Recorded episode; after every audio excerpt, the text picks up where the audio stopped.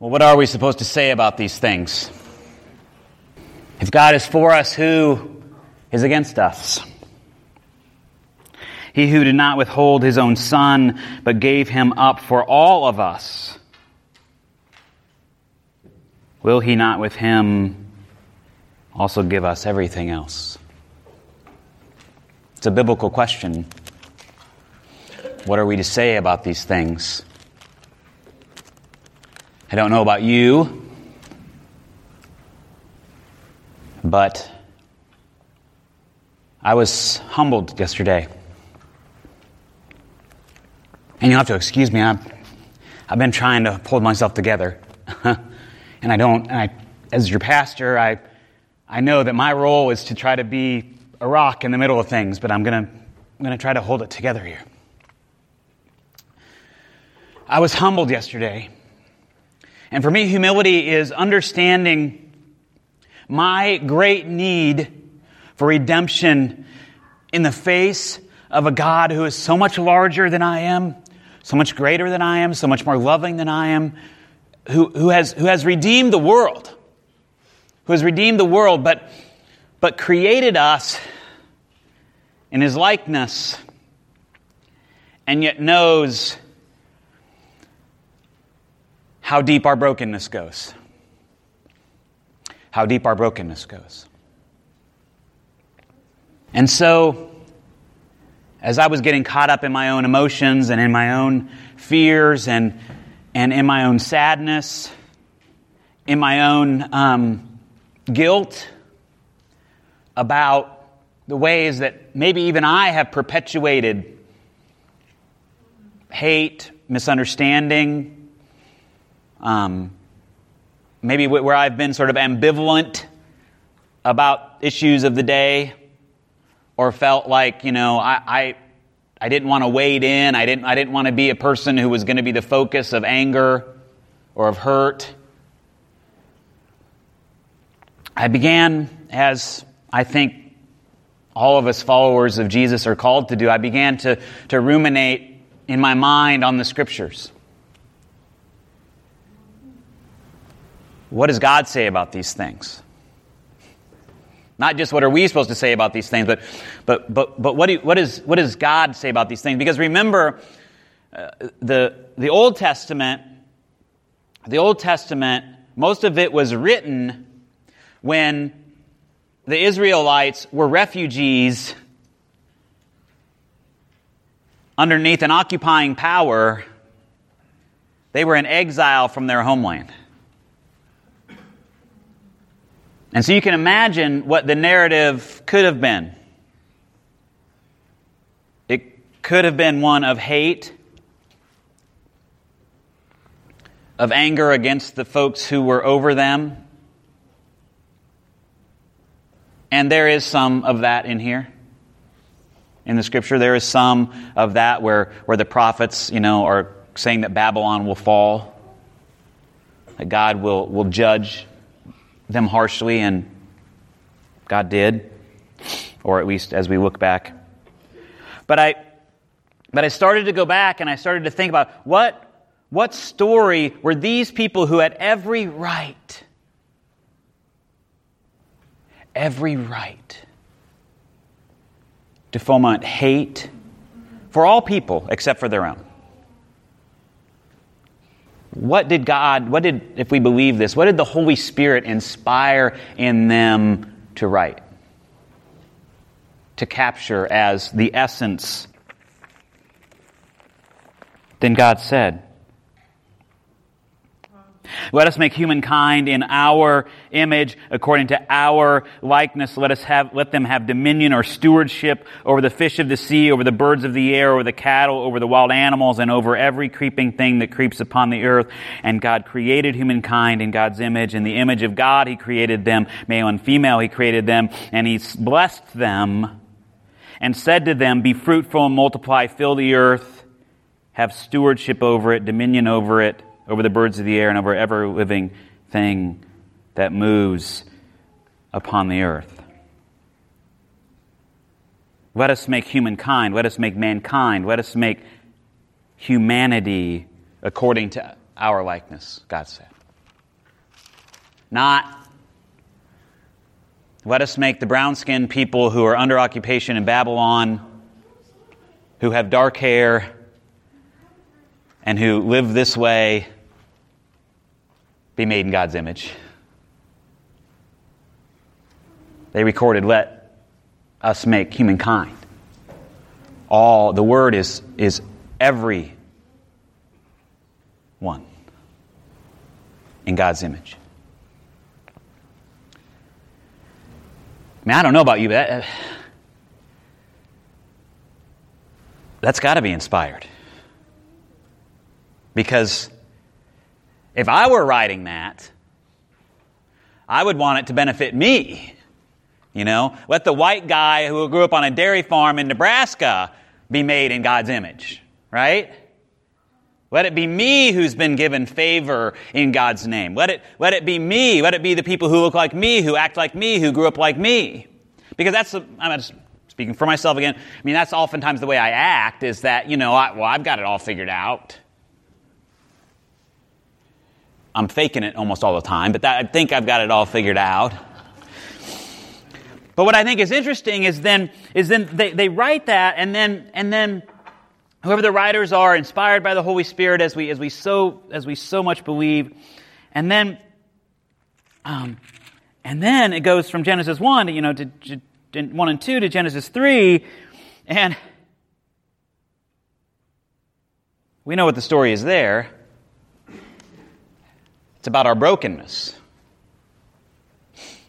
It's about how we we would rather play God. We would rather decide and judge and make division. And so it's it, these Israelites, inspired by the Holy Spirit, like they, they give us they give us the complete picture of us. Made in God's image, capable of so much. Jesus even said, You will do greater things than me us. You will do greater things than me, humans. And in the, in the Psalm, it says, um, God, what are mortals that, that, that you made us just a little lower than the angels? What is it that you gave us this dominion and stewardship? I mean, we have this high, we have this high understanding of, of, of the capability of humanity and its beauty and its grace and what we are capable of, but there's also this deep understanding, this deep understanding of our brokenness and our need, our desperate need for redemption. Of the ways in which all of us have a propensity to make it about us, to benefit us. and to disregard what is going on out in society, out around us.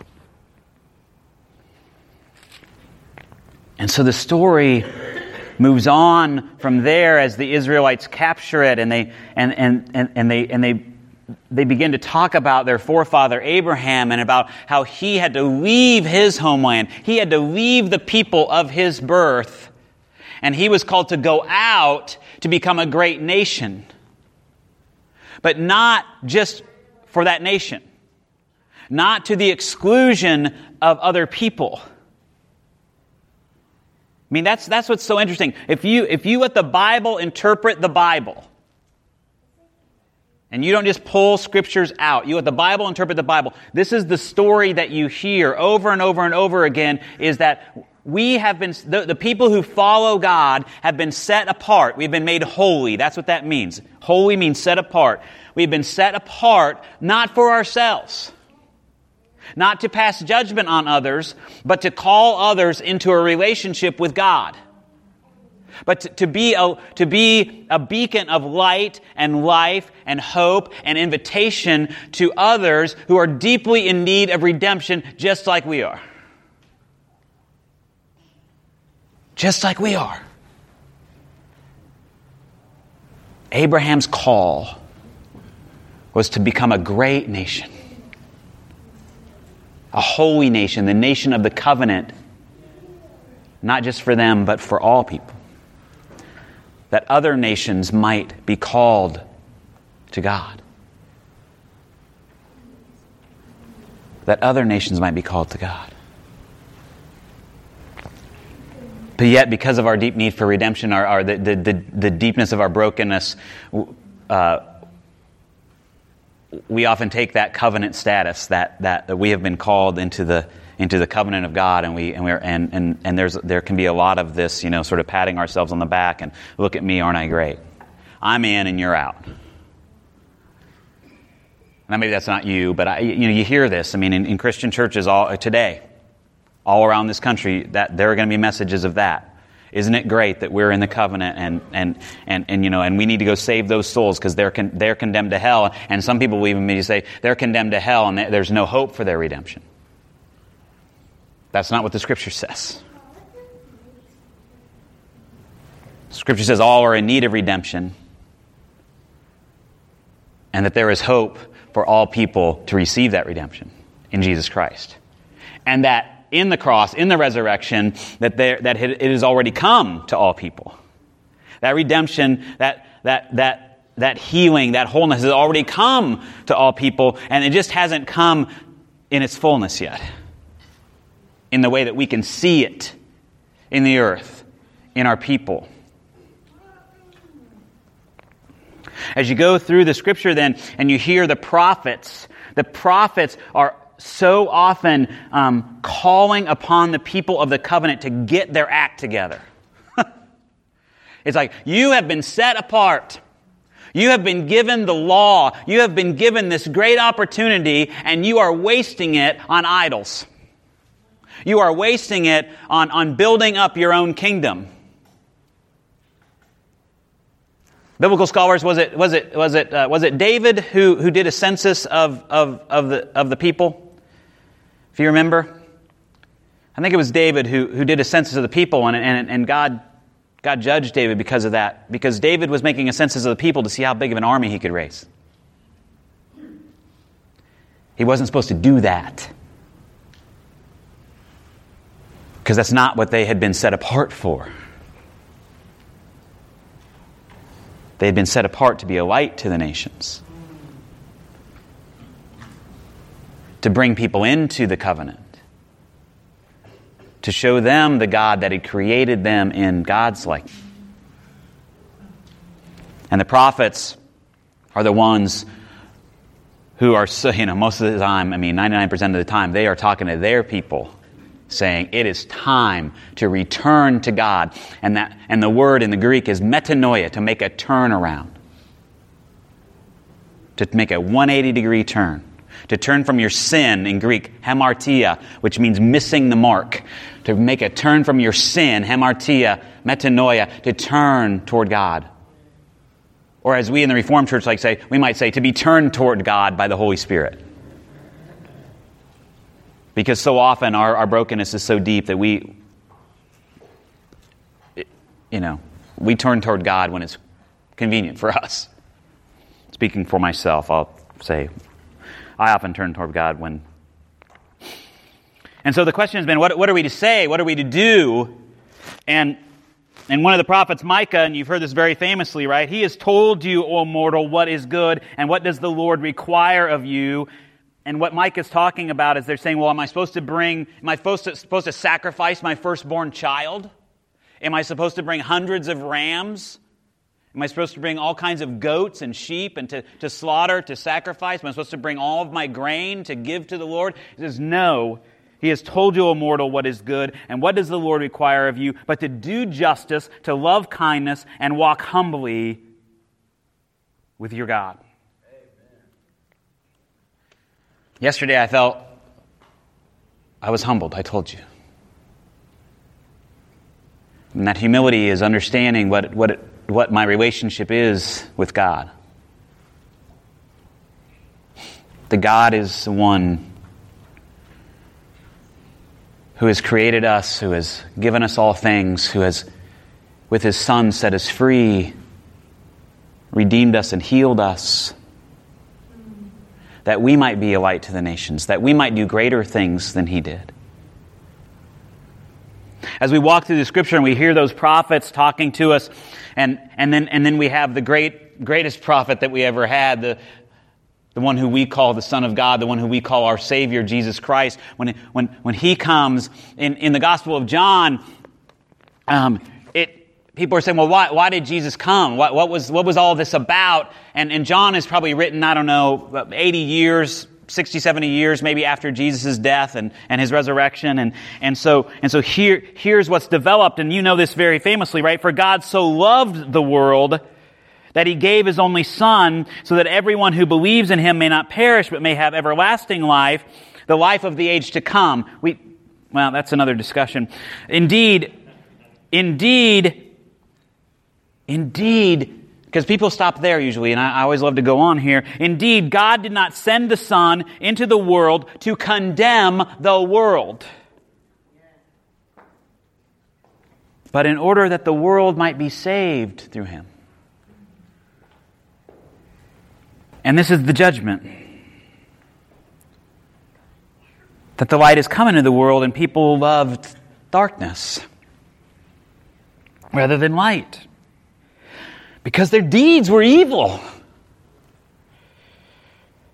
For all who do evil hate the light and do not come into the light so that their deeds may not be exposed. But those who do what is true come to the light so that it may be clearly seen that their deeds have been done in God. God did not send his Son into the world to condemn the world, but so that it might be saved through him. Jesus was killed because he was politically inconvenient. The powers that be did not want an uprising where people believed that God was for them. Jesus was spreading a message and even among his own people, he was not accepted because he was spreading a message that those who had been told they were outside of the covenant were actually invited in. Sinners, it says, which means those who are supposedly outside of the covenant. Tax collectors, because you weren't supposed to handle money. Lepers, because they were ritually unclean prostitutes. One of the most amazing stories in the Bible that gets often gets overlooked is the story of the Ethiopian eunuch. You know this story? So, an Ethiopian eunuch, and, and I think you probably all know what a eunuch is, but it's a male who has been made like a steer, as we would say back in the, in the country. It's not, a, it's not a pretty picture. But they were, they were done that way. So they, they, it was made that way so that they, so that they, they would, ha- so that supposedly so they would have no temptation so that they could serve the leader, the ruler, without being able to be swayed sexually by things. So, so in the scripture, in the Old Testament, there were, there were rules and laws that anyone who was sexually misfigured could not enter the temple. This Ethiopian had come to Jerusalem to worship to come and hear about Yahweh. He had come at a holy time, and, and but of course he was not allowed to, to go into the temple. But then on his way home, he runs into somebody, and that somebody opens the scriptures to him. And this eunuch says, This one who's been sexually misfigured, who is, who is outside of the covenant, according to the, the law. He says, What is to stop me from being baptized right here? And Philip baptizes him right there. Right there. I mean, going against hundreds of years of, of probably what Philip had been taught, what he knew. Jesus broke all that open. to understand it is not it is not about what how we look sexual proclivities god created each one of us in the likeness of god and for those of us who follow Jesus, we have been set apart, made holy to be light and life. Be light and life in His name. We are to be the ones who are to call, invite people into this kind of relationship. I'll tell you, I was watching some of the videos yesterday, and you know, I was proud of my brother and sister clergy. Because what I saw them doing was linking arms, holding hands, silently witnessing, praying, and singing hymns. I did not see them shouting down people. I did not see them blocking the path of people. I saw them being a witness to the gospel by being present and that was very powerful for me. It was very powerful for me. Because if we've learned anything at all in this country, especially in the 60s and 70s, about civil rights and about protesting and about all that, is that violence, shouting, anger, doesn't change hearts and minds. It doesn't move the dial. It just creates more anger, more violence, more shouting. Because if I'm getting louder, you want to get louder than me. You want to drown me out. The hard work is in witnessing. When you, when things are being said that you completely disagree with. in witnessing and in sitting at the table with others who are different than you and seeking to create some form of, some form of understanding, some way forward. And I don't believe we create a way forward by demonizing whole classes and groups of people. God created humankind in God's image. We reflect the glory of God already but our propensity for brokenness is deep. And we are called to invite others into this hope through our witness, not just silently, but courageously, entering into proximity with people that we don't understand seeking to create dialogue, seeking to create movement. And then Paul writes here, but how, how, are they to call upon one in whom they have not believed? And how are they to believe in one of whom they have never heard? And how are they to hear without someone to proclaim him? And how are they to proclaim him unless they are sent? As it is written, how beautiful are the feet of those who bring good news. And that is our call today. As those who have been created in the image of God, as those who have been set free by the resurrection, to live into the good news, we are to be the ones who are to proclaim that good news. To be part of a ministry of reconciliation, to be ambassadors of hope and of light and of love, and it is not going to be easy. Last week we baptized Riley right here in this space, and I, I, I said to her parents and I said to all of us, you know, this is a dangerous thing we're doing. We're committing her to a life of witnessing. We're committing her to a life of seeing things the way God sees it. And when God sees things like, like, like we were doing in Charlottesville, I think God cries. And yet God sees pockets of hope. God knows that there are hearts and minds that are, that are being changed by the witnessing of his faithful followers who say no to that and who seek to move forward and to work for the healing of this nation and of all nations. And so we are called to speak, as hard as it may be.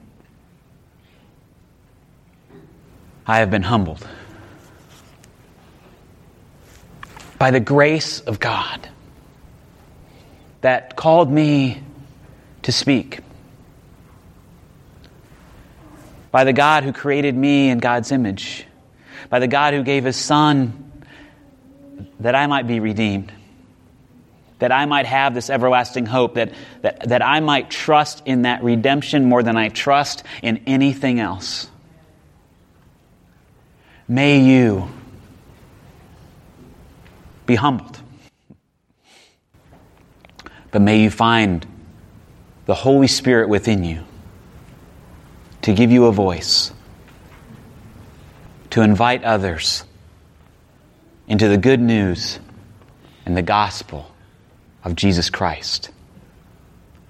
Amen.